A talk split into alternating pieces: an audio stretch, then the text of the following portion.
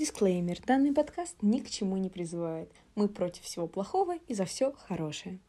Всем привет, наши дорогие друзья, слушатели. Сегодня у нас в гостях необычный человек. Это очередной, у нас уже второй по счету. Молодой актер это Олег Чугунов. Поприветствуем его. Олег, поздоровайся с нашими слушателями. Здравствуйте, меня зовут Олег Чугунов, и все верно, я молодой актер. Можешь какой-нибудь дать бэкграунд о себе, потому что многие могут не знать о тебе по фамилии и имени. Расскажи о фильмах, в которых ты снимался, и как ты попал в актерскую карьеру. Да, конечно, я... Что, мне сейчас 17 лет. Как я попал? Попал очень странно, при каких-то таких странных обстоятельствах, потому что я раньше ну, не думал, что все настолько закрутится, завертится, и что я действительно в какой-то момент, может быть, смогу назвать себя актером, или кто-то другой сможет назвать меня актером. Э, просто очень давно хотел, начиная там, не знаю, шести лет, там, хотел попробовать, по крайней мере. Просто было интересно понять, что это такое. И лет в девять я все-таки уговорил свою маму отправить там, не знаю, мою заявку или э, я, я слабо помню, как, какой там алгоритм действий был. Ну, чтобы меня попробовали, чтобы меня куда-нибудь пригласили, и по итогу, по итогу я там сходил на кастинги, что-то не получалось, и какой-то такой судьбоносный, наверное, был э, момент в моей жизни, когда я приехал на пробы, это были уже пробы, даже не кастинг, там нам выдали текст, и вот в первый раз мы там с режиссером сидели и с ребятами, моими сверстниками разбирали, разбирали что да как. Потом, ну, попробовали сценку, нам сказали, что хорошо, ребят, мы вас берем. Мы поехали в киноэкспедицию в Карелию. Это рядом с Питером находится. И тоже такой, на самом деле, не очень удачный опыт получился, потому что Э, история может быть смешная, но я тогда хотел плакать только потому, что мне было сколько лет? Ну, 9-10, может быть. И по итогу, из-за того, что вот такой вот коварный возраст, у меня выпадали зубы молочные. И это произошло прямо накануне съемок. И так получилось, что режиссер это увидел и сказал, ну, блин, давайте отдадим текст кому-нибудь другому. И я так подумал, что, как, типа, это мой текст, как такое может быть? И я разозлился, начал все там крушить, ломать. Я думал, что там, ну, там какой-то забор был, я не знал, что это декорации, пнул этот забор, там вы, вывалились э, дос, доски из него, там эти э, все художники-постановщики, реквизиторы начали его чинить, я начал плакать. Ну, короче, такая вот история не очень не очень на самом деле э, ее можно отнести к каким-то, которыми можно гордиться, но это вот, наверное, первая моя большая работа была. А потом... Ну ты же на этом не остановился. Тебя как бы все равно вот этот причинный отказ, он не дал как бы тебе, ну, условно, сломаться. Все равно же маленький возраст это очень тяжело воспринимать, когда взрослые говорят, ну, ты там нам по каким-то причинам не подходишь. Вообще, как ты вот это вот, кроме того, что ты разозлился, потом в дальнейшем ты уже все равно, возможно, получал какие-то отказы, как это вот влияет все равно на детскую психику, потому что это неустойчивый возраст в любом случае. Ну, не знаю, лично, лично я не, ну, никак с этим не справлялся, с этим, наверное, работали мои родители, и они меня как-то подбадривали, и вот благодаря им как-то я э, это менее болезненно все принимал.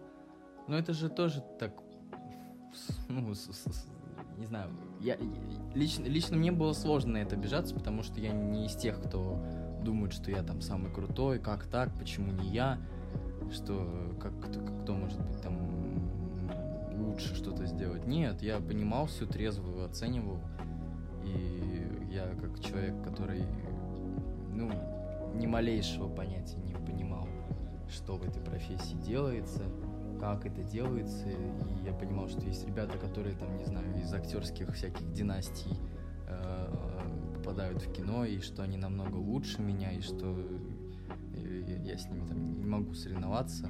И и поэтому я как-то спокойно на отказы все эти реагировал. Даже, ну, было обидно, но обидно в той степени, что, ну, если не взяли, значит, надо пробовать еще, значит, надо развиваться. Так что, не знаю, не, ну, и родители все равно помогали. А вот скажи, вот многие актеры, вот известные, они говорят, что не смотрят фильмы со своим участием. Вот ты смотришь фильмы со своим участием?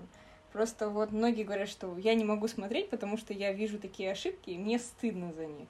А у тебя такое бывает, или ты смотришь обязательно все свои фильмы с участием и подчеркиваешь что-то для себя такое, как работа над ошибками? Я, я на самом деле очень понимаю этих актеров, которые не смотрят фильмы со своим участием, чтобы, не знаю, лишний раз не расстраиваться. Да, ну, вот целенаправленно я не смотрю с собой ничего, а так, если выходит там на премьере посмотреть или на фестивале каком-нибудь, то да. Но тоже, тоже не очень, не очень получается такой просмотр прям вот полноценный, потому что ты фокусируешься не на том, ты не фокусируешься на сценарии, ты не можешь как бы э, стать, стать зрителем. Ты можешь э, э, только, только, только сидеть как учитель э, над каким-то, не знаю, ребенком, который не понимает, почему при сложении 9 и 10 получается не 19, а 21, точнее наоборот. Ну, короче, я имею в виду, что э, ну, не выходит нормально смотреть кино. Выходит только сидеть и анализировать свои ошибки, и поэтому, поэтому как-то не очень я люблю э, заниматься вот этим вот просмотром самого себя, потому что я знаю, актеры есть такие, которые любят это делать, но это так со стороны выглядит как, как, как какой-то какой-то анонизм, мне кажется. Поэтому я не очень, не очень, не приверженник вот этих вот. Но вот все равно актерская карьера это вот очень много известности, славы, популярности ты ее получил в юном возрасте. И вообще, вот как это на тебя влияет? Потому что я имею в виду не там, допустим, не словил ли ты звезду, а в плане того, что многие люди, они иногда забывают о личных границах человека. То есть они не воспринимают тебя как обычного мальчика-подростка, они воспринимают тебя как «О, это тот мальчик, который снимается в кино». Вот у тебя вот есть такие проблемы с общением с аудиторией в каком-то смысле, может быть? Ну, есть такая некая предвзятость, наверное, к ребятам актерам, что э, они не знаю, не, не могут априори относиться к э, обычным подросткам, которые имеют обычные э, какие-то увлечения или какие-то интересы, они сразу приравниваются к какой-то касте людей, которые сразу зазнались, которые, э, не знаю, каждую свою реплику отпускают с каким-то знаю, с, с презрением к обычным людям. Вот они именно э, надумывают себе очень много. И поскольку я живу в таком, ну, как сказать, э, не в каком-то элитном жилом районе или что-то типа того, я живу просто в самом обычном районе в Питере, и поэтому немножко необычно, наверное, моим ребятам-сверстникам со мной приходится контактировать, потому что они сразу к чему-то готовятся и сразу какой-то вешают ярлык, от которого сложно избавиться. И общение от этого немного рушится. И я не знаю, у меня нет такого, что кто-то э, меня там узнает, э, что там кто-то ко мне относится с, каким-то вот этим вот, как сказать, кто-то кто-то пытается прилизаться ко мне. Нет, этого нет. Все, все наоборот, скорее как-то так немножко не хотят, не хотят, не хотят э, знакомиться, боятся, может быть. А тебе не бывает от этого одиноко, то, что люди не всегда воспринимают тебя как обычного человека, вот именно как актера? Одиноко? На самом деле одиноко, да. одиноко, наверное, одиноко не становится только от того, что ты работаешь с людьми, их очень много в твоей жизни, и много как актеров, которые становятся твоими друзьями, много режиссеров, и Э, это еще я озвучил только часть там съемочной группы. И просто когда происходит это вот путешествие такое мини при съемках фильма, вы все все получают огромную дозу общения, и поэтому наоборот бывает, что ты немножко... Точнее, я думаю, что это мне на руку играет, что у меня сверстники мои, ребята, они отстранены, что, ну, у меня, конечно, есть друзья, а, но новых знакомств как-то редко, новые знакомства редко происходят, и новые друзья не появляются особо, поэтому я не особо печалюсь из-за этого, так как у меня достаточно, достаточно способов, чтобы получить какую-то вот эту вот дозу общения. Так что нет, меня это не печалит, и как-то одиноко я себя не чувствую, если, если в этом был вопрос. Ну да. А вот про общение как раз-таки, ну, когда выходит любой медиапродукт, обязательно есть определенный фидбэк, и не всегда он положительный, и вот как ты реагируешь на критику, условно, даже если критикуют не тебя, мы вчера об этом из Глафирой говорили, а вот критикуют фильм, в котором ты поучаствовал, либо даже вообще в целом твою деятельность как актера сказать, что просто большинство, вот насколько я читала рецензии на различные фильмы, не только с твоим участием, но вообще с участием актеров детей, о том, что актеры дети априори не умеют играть, потому что у них нет какого-то жизненного опыта, чтобы отобразить определенные эмоции.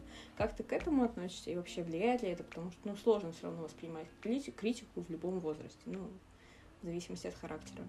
Э, как отношусь к критике, к себе, на самом деле очень мне это нравится, потому что объективно, ну, мне нравится, когда объективная критика.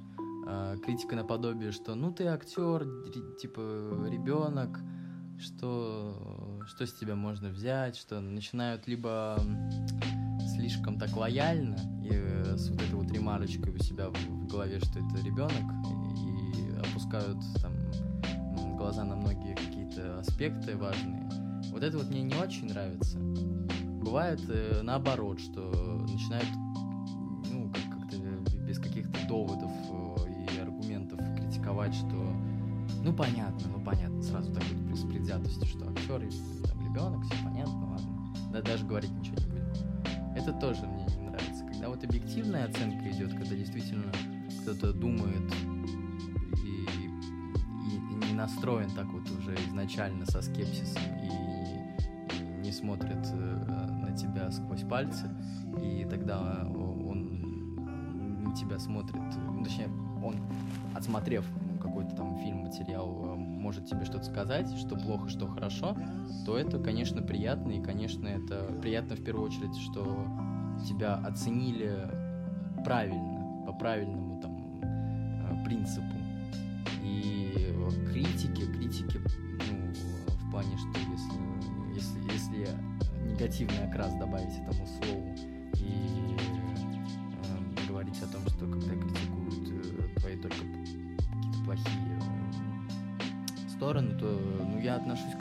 спокойно. Это ну, все, все имеет место быть, я понимаю, что действительно какие-то моменты могли не получиться. И что надо над этим работать. И, и я не считаю, что я какой-то гений, который может все сделать и сразу. Я все это понимаю. А, когда критикуют фильм, когда критикуют фильм, в котором ты участвовал, ну, я не знаю, конечно, обидно. Обидно, если ты верил в этот фильм, когда ты представлял себе другой, наверное, исход, что все будут, наоборот, его э, обожать, и он кому-то понравится.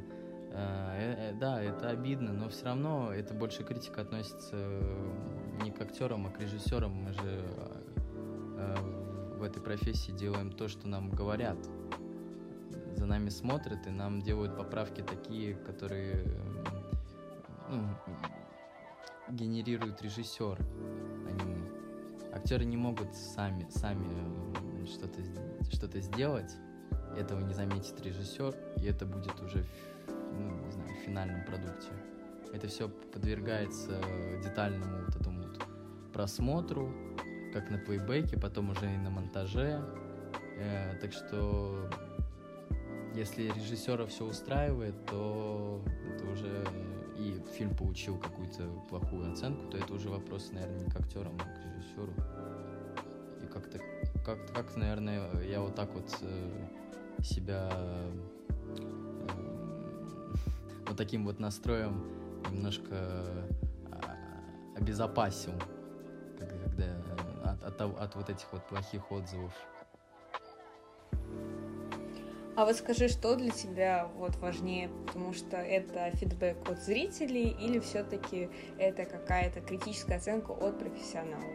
С одной стороны, вроде бы от профессионалов как бы ты понимаешь, э, что есть какая-то объективность в этой оценке, потому что люди действительно ну, получали професси... Э, ну, образование, и они знают, как надо, как хорошо, как плохо.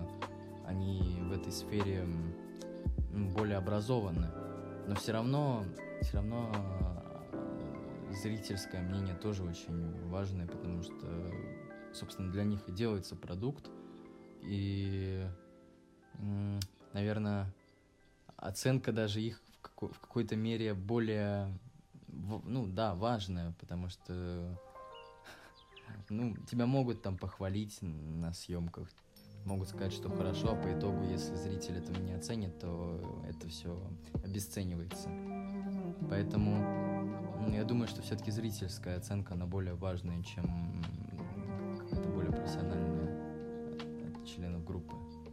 Вот, кстати, больш... очень много есть таких имен нарицательных в актерской профессии, актеров детей, которые начинали очень юными, и потом у них карьера сходила на нет. У тебя есть такой страх, условно, не дай бог пойти по пути условного какого-нибудь Макалея Калкина, либо Руперта Грина, которые после уже своего успеха, пика, переросли, э, не смогли его перерасти дальше в актерской карьере? Есть такой страх, но есть, наверное, наверное, меня очень успокаивает то, что то, что у меня такая натура, которая которой вообще сложно, на самом деле, находиться в публичных местах, в каких-то вот этих вот мероприятиях. Мне всегда...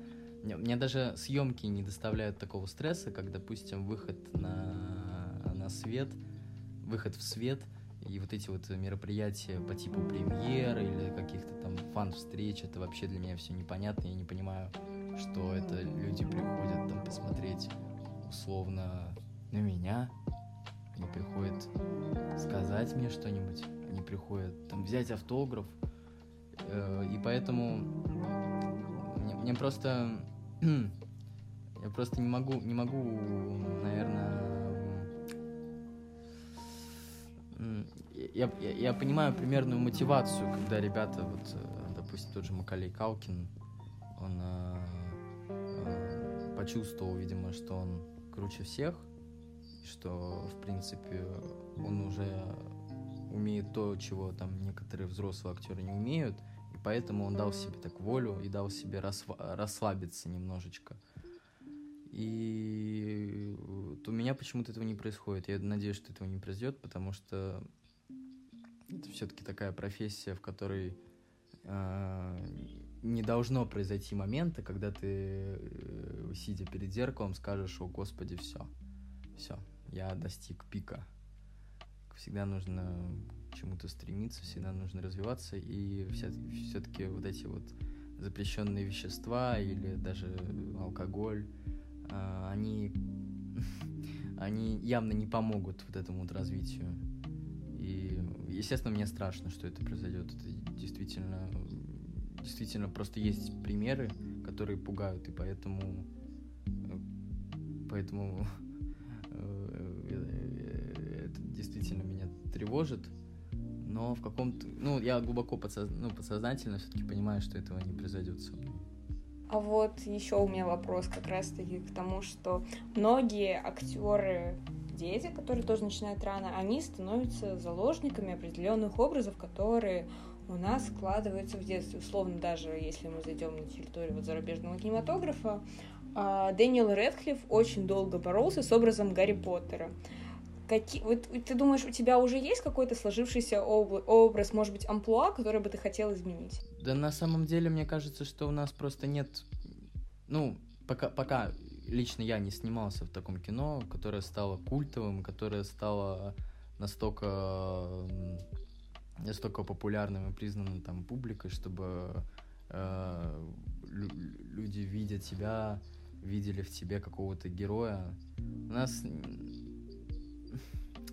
не знаю, я, я не хочу, не хочу винить в этом кого-то или какие-то косвенные оскорбления выдавать. Ну, мне кажется, просто у нас немножечко немножечко легче в этом плане, что у нас э, нет, нет таких вот прям вот э, культовых героев.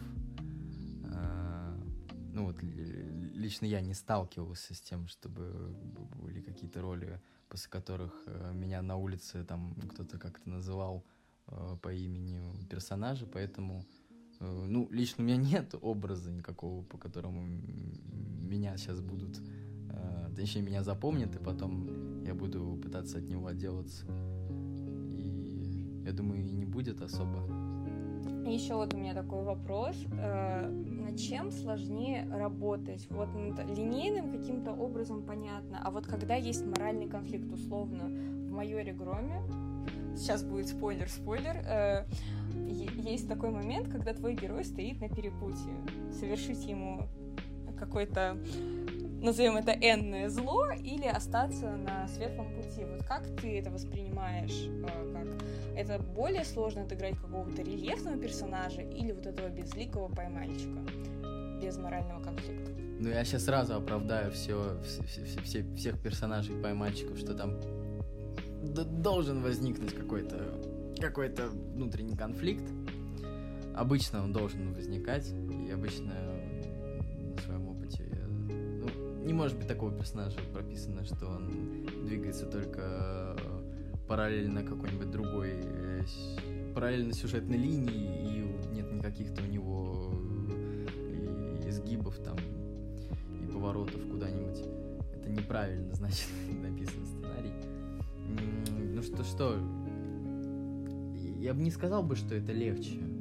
Просто э, все требует, все требует разбора и все требует э, какой-то персонализации для себя, персонализации персонажей, персонализации там, не знаю, каких-то событий, чтобы что, чтобы все, все это происходило, э, все, все точнее э, какие-то моменты в сценарии ты проживал действительно вместе с героем, а не как-то что-то пытался изобразить э, лицом. Самом деле иногда легче даже сыграть какие-то более сложные э, эмоции, более сложные истории, потому что что-то плохое или что-то очень хорошее, оно э, легче вспоминается, чем какие-то более э, такие вот э, Сейчас бы, сейчас бы привести пример. Ну, допустим, легче сыграть, наверное, трагедию, чем э, сыграть какую-то более ровную линию. Потому что ровная линия все равно подразумевает разборы, все равно подразумевает э, жизнь. А когда у твоего персонажа какое-то происходит событие, и он пытается пережить или пытается как-то решить это, то это легче сыграть, потому что сразу приходит образ, сразу приходит какое-то воспоминание воспоминания того, э, с чем бы можно было отождествить происходящее в сценарии с э, своей жизнью. И я думаю, что все-таки легче играть какой-то ну, более, более сложную судьбу, если, э, если речь идет о чем-то понятном тебе. Потому что ну, можно легче сыграть, не знаю, переживания по поводу потери члена семьи. Но сложно сыграть э, существование во время войны, потому что, допустим, потеря члена семьи тебе понятно, а война и то, что происходит в ней, и то, как ты себя чувствуешь в этот момент, оно тебе не ясно, потому что у тебя, в принципе, нет такого жизненного опыта, и тогда тебе приходится что-то, не знаю, настолько же сильное по переживаниям, на твой взгляд, э, под, подбирать. То есть мы как, как бы даже не то, что интуитивно, а как, как бы э, как, как почувствуем, при, приходится вот нам ос- полагаться на свои чувства и подбирать, исходя уже из них, какие-то моменты, которые помогли бы нам сыграть эту роль, сыграть э, это событие. Так что, ну, если говорить, допустим, про какую-то там базовую историю просто второстепенного персонажа в каком-нибудь сериале, драме, который идет на России там один, и роль майора Грома, ой, роль в фильме майора Грома Леша Макарова, и приятнее играть э, э, такую более сложную роль, как э, и ну, А какое кино любишь смотреть? Ты там есть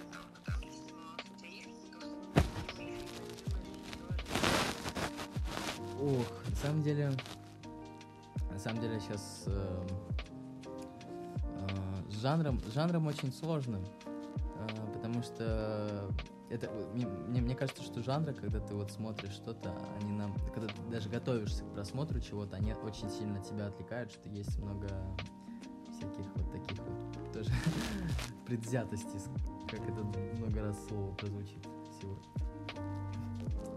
много просто есть предвзятости к жанру. Допустим, когда ты выбираешь какую комедию посмотреть, ты у тебя, возможно, какие-то не очень положительные образы в голове возникают, в плане какие-то плохие комедии или не смешные, или глупые. Сейчас я что-нибудь попью, если найдется.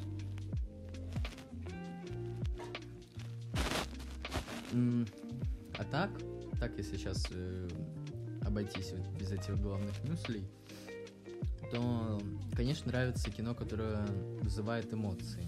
И чаще всего с, с этой задачей справляются драмы,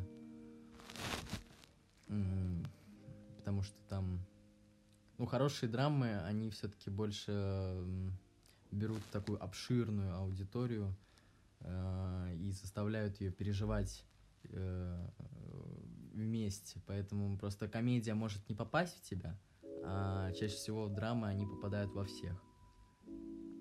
Из такого, из более интересного чего-то, если, ну, если там повторяться и не говорить о каком-то культовом кино по типу зеленые там книги, ну, это ж можно уже сказать, что она получила Оскар и стала действительно очень... Ну ладно, так.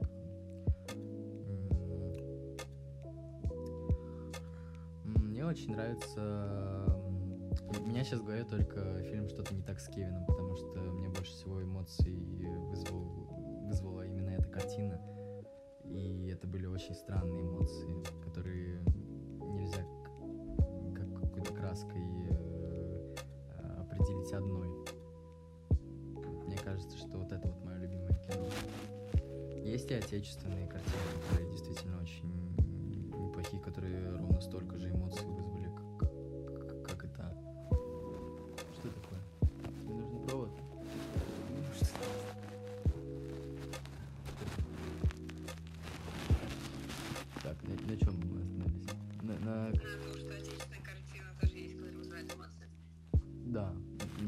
последнего, из последнего мне очень понравился сериал. А, Сериал «Звоните Ди Каприо». Ну, просто я его посмотрел недавно. А, Очень классно. Очень классно, как с профессиональной точки зрения, если вот так вот судить, потому что очень классный у них тандем актеров. Все выглядят очень натурально, и ты всем веришь, и еще больше веришь, когда ты понимаешь, что они все работают в команде. Они кто-то там очень хорошо, кто-то там, ну, так, так себе. А когда все просто играет, весь механизм работает, это очень удивляет, и ты в какой-то момент перестаешь понимать, что так за- залипая, перестаешь понимать, что ты смотришь сериал, а не наблюдаешь, как, не знаю, а, знаю, с, с- с кем сравнить можно зрителя, когда он смотрит подобные картины. Я вот хотела просто спросить, немножко себя прервала грубо, насчет сериала «Звоните Ди Каприо», как раз-таки о восприятии, потому что я тоже видела этот сериал, мне он очень понравился. И вот у нас в стране очень специфическое отношение к кино, кинокультуре, мы об этом говорили с Глафирой, о том, что вот у нас есть как бы условный феномен Александра Петрова. Это актер. Он действительно неплохой актер, но почему-то в, в массовом сознании говорят, вот фильм опять с Петровым. И то, что у нас многие картины как раз-таки идут фоновое восприятие того, что это российское кино, оно априори плохое. Как ты думаешь, с чем это связано? Это с тем, что у нас все-таки больше массы плохого кино, или с тем просто, что это какой-то закоренелый стереотип, который нужно Ну, я на самом деле, я на самом деле понимаю обе стороны, как и, как и киноделов, которые возмущаются и, и не понимают, почему, почему так, так, такой стереотип уже возник, что российское кино это значит плохое кино. Э, так и понимаю зрителей. Но просто чаще всего зрителю преподносят э, на экранах там кинотеатрах не очень хорошее кино, которое направлено на то, чтобы стать таким типа блокбастером. И оно просто имеет, наверное, больше, больше какой-то боль, боль, больше пиар-пространства и поддержку вот э, СМИ, э, чем хорошее кино, у которого не так много денег на это. И просто плохое кино, плохое кино почему происходит? Потому что есть... Э, ну, блин, это очень провокационный вопрос, если честно. Есть, есть хорошее кино, есть хорошее кино, но просто оно чаще всего делается с более урезанным бюджетом, и оно теряется э, на фоне э, тех фильмов, которые имеют огромный бюджет, имеют огромную спонсоров, и у них очень сильная пиар-компания, и там просто алгоритм действий другой. Если в хорошем кино там все вкладывают до копейки в то, чтобы сделать это кино лучше, а в более плохом кино, наверное, просто жадность людей, э, она сказывается сильно, и получается так, что получается так, что мы видим чаще, чаще всего его, к сожалению, тоже. Я, я что-то сам потерял, если честно, линию, которую я вел.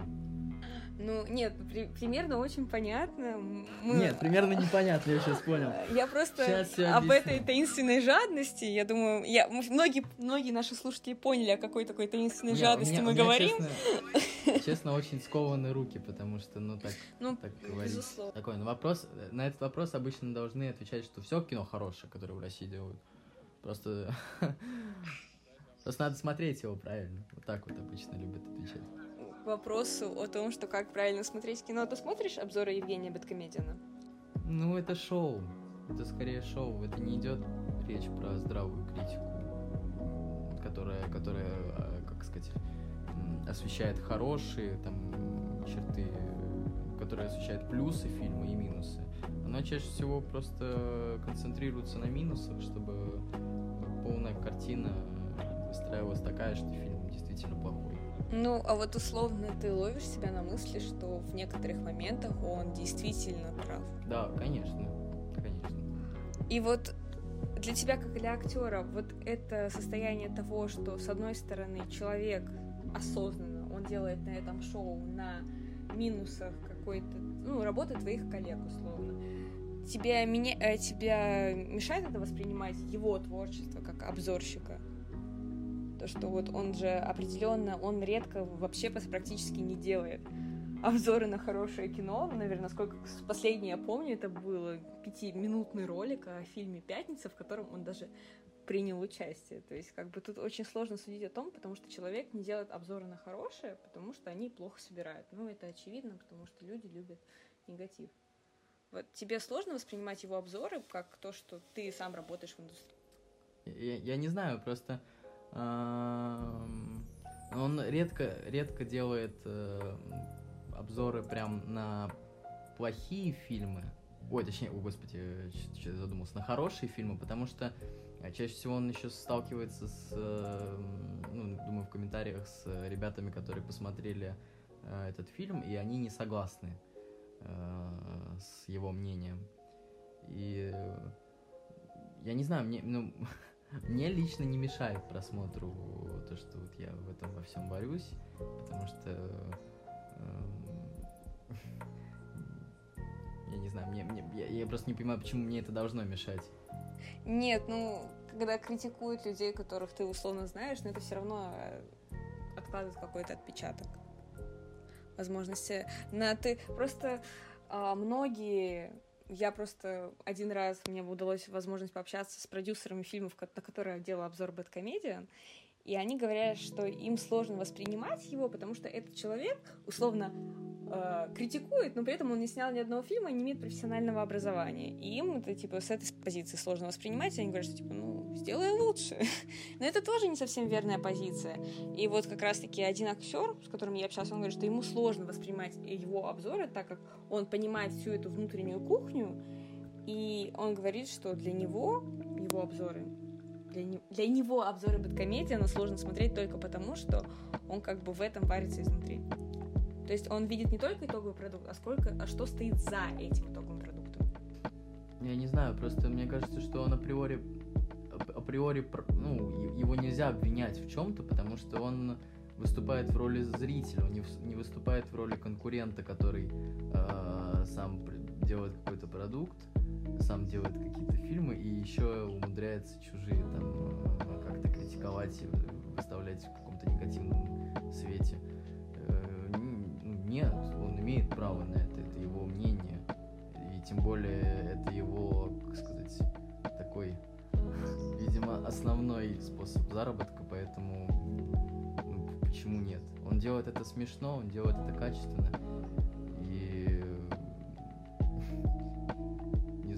Если, если бы это было не смешно, тогда да.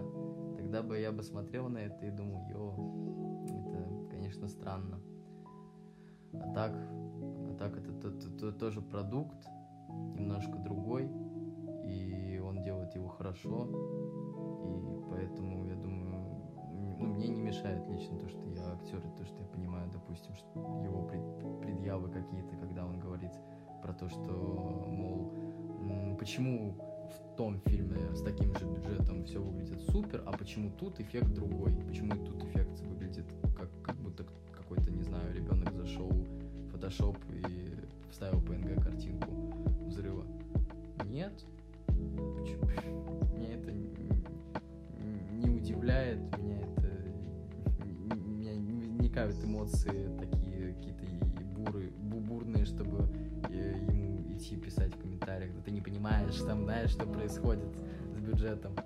Нет, конечно нет. Он платит, он платит столько же денег э, за сеанс фильма отечественного, Э, сколько и за фильм зарубежный. Поэтому он имеет полное право на это.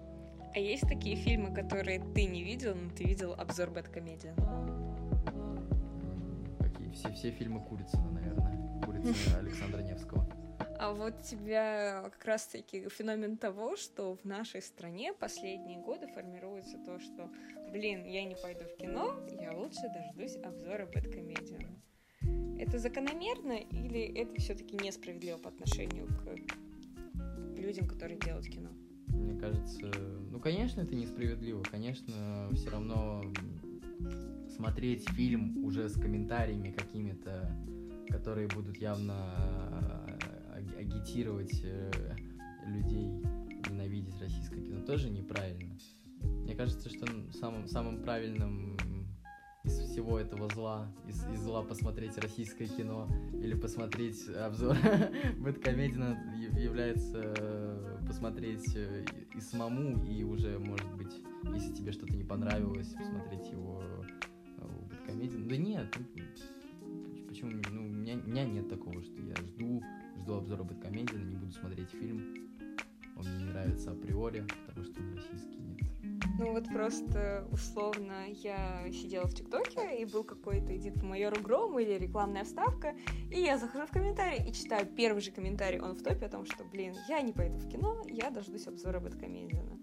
И вот это все равно как-то откладывает отпечаток того, что тотальное недоверие к российскому кино, хотя люди, которые делают российское кино, ну, многие из них, они делают это с душой, и как ты считаешь, как исп- можно исправить эту ситуацию того, что люди не хотят идти именно на российское кино? Очень смешно будет, если я сейчас отвечу на этот вопрос, учитывая, что, наверное, все режиссеры, продюсеры сейчас сидят на консилиумах, э, собираются и думают, как же это действительно сделать. Я, я не знаю. Я не знаю, просто нужно, наверное, как-то... Ну, у нас какой алгоритм действий, мне так кажется? Просто у нас очень часто звучит фраза, ну, не у нас, а... О, как, блин, не обжечься сейчас от своих же слов. Ну, просто некоторые, некоторые думают, что если какие-то, ну, не совсем, может быть, хорошие фильмы набирают кассу, которые сделаны больше, больше по такому принципу, что, ну, людям, ну, не хочу говорить, что люди хавают, ну, типа, люди и так пойдут. А, и, и вот если такие фильмы набирают, то просто пропадает стимул у каких-то там больших продюсеров браться за, а, может быть, более какие-то смелые работы, более интересные, более экспериментальные, но не такие надежные,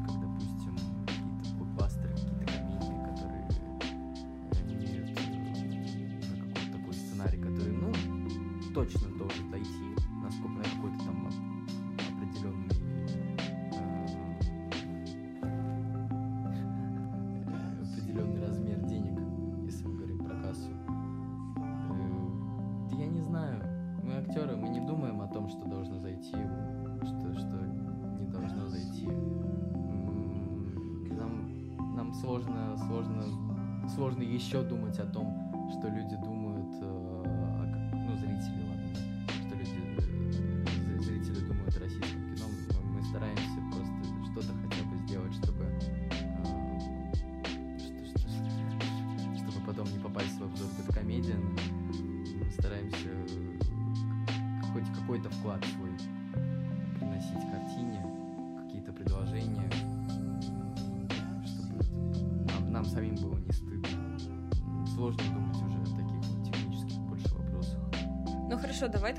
перейдем от таких более глобальных тем более твоим личным. Как вот ты большую часть, ну, очень много снимаешься, и как вот в школе то, что ты сложно совмещать учебу и работу, и как это все связано? Потому что ты начал сниматься, ну, рано, объективно. Мне кажется, многих волнует вопрос, как, как, как же ты там учил, учишься, и вообще как это вот все работает, связано?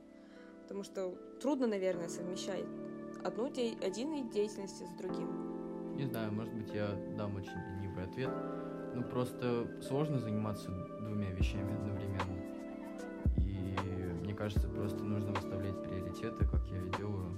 Я сейчас выставил приоритет больше на кино и стараюсь как-то сейчас э, развиваться в этом направлении. Ну, больше в этом направлении, чем э, в учебе там математики кстати, очень заметно, видимо, поэтому интервью будет.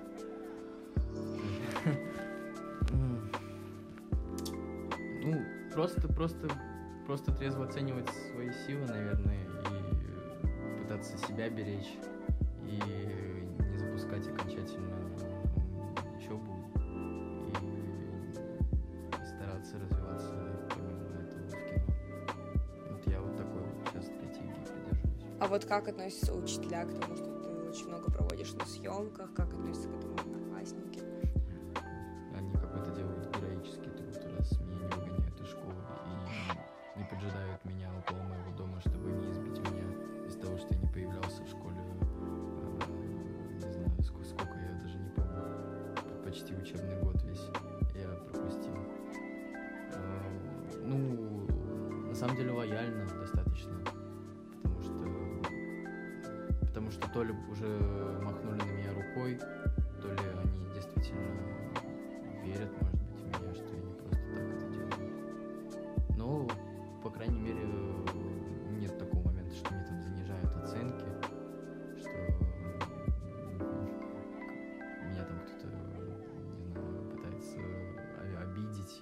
одноклассников, там говоря, что российский, какой, какой-то какая-то премьера была, откровенно говоря, там очень плохой. И, э, нет, они все как-то как-то действительно лояльно относятся ко мне. И, может быть, даже, даже некоторые поддерживают. Уже если больше про друзей говорить одноклассников. У тебя есть какие-то планы на будущее условно? Ты бы хотел сыграть какую-то определенную роль, условно, какого-то определенного персонажа. Ну, мне кажется, планы на будущее сыграть какую-то роль очень сложно себе такие выстроить, потому что А есть э, режиссеры, условно, которые живут сейчас или уже покинули наш мир, у которых бы точно сто процентов хотел сняться вот именно у этого режиссера. хотел бы сняться у Бориса Хлебникова, э, Андрея Звягинцева, Кирилла Серебренникова. Это сейчас даже речь не идет о том, что я очень хочу раздеться на камеру, а просто мне очень нравится то, что они делают. И фильмы, которые они снимают, очень, они очень, мне кажется, правдивые. И это интересно. А вот эм, как раз-таки про правдивость в кино. Как ты вообще относишься к тому, что сейчас в современном мире очень мало как раз-таки той самой человеческой простой правды в кино? Это же, ну, замеч... заметно очень по... не только в российских кинокартинах, а вообще в целом того, что очень мало простой человеческой какой-то жизни, души в кино. Ну как? Ну? Все-таки все, все делается, ну, больше не все, не все. Нет, я- я- я Многое щас не делается говорю- ради денег. Ну, да. Нет, я не говорю, что, что, что я сейчас не согласен. Как, как отношусь? Ну, конечно, немножко печально, когда ты с каким-то своим видением с каким-то своим желанием действительно сделать э, что-то, что-то приближенное к тому, что происходит в нашей жизни. Но ак- актерам, актерам очень сложно противостоять режиссерам, которые говорят, ну это кино, это есть жизнь. Ну, понятно, есть жизнь, но это неинтересно, может быть. А у нас кино. Ну,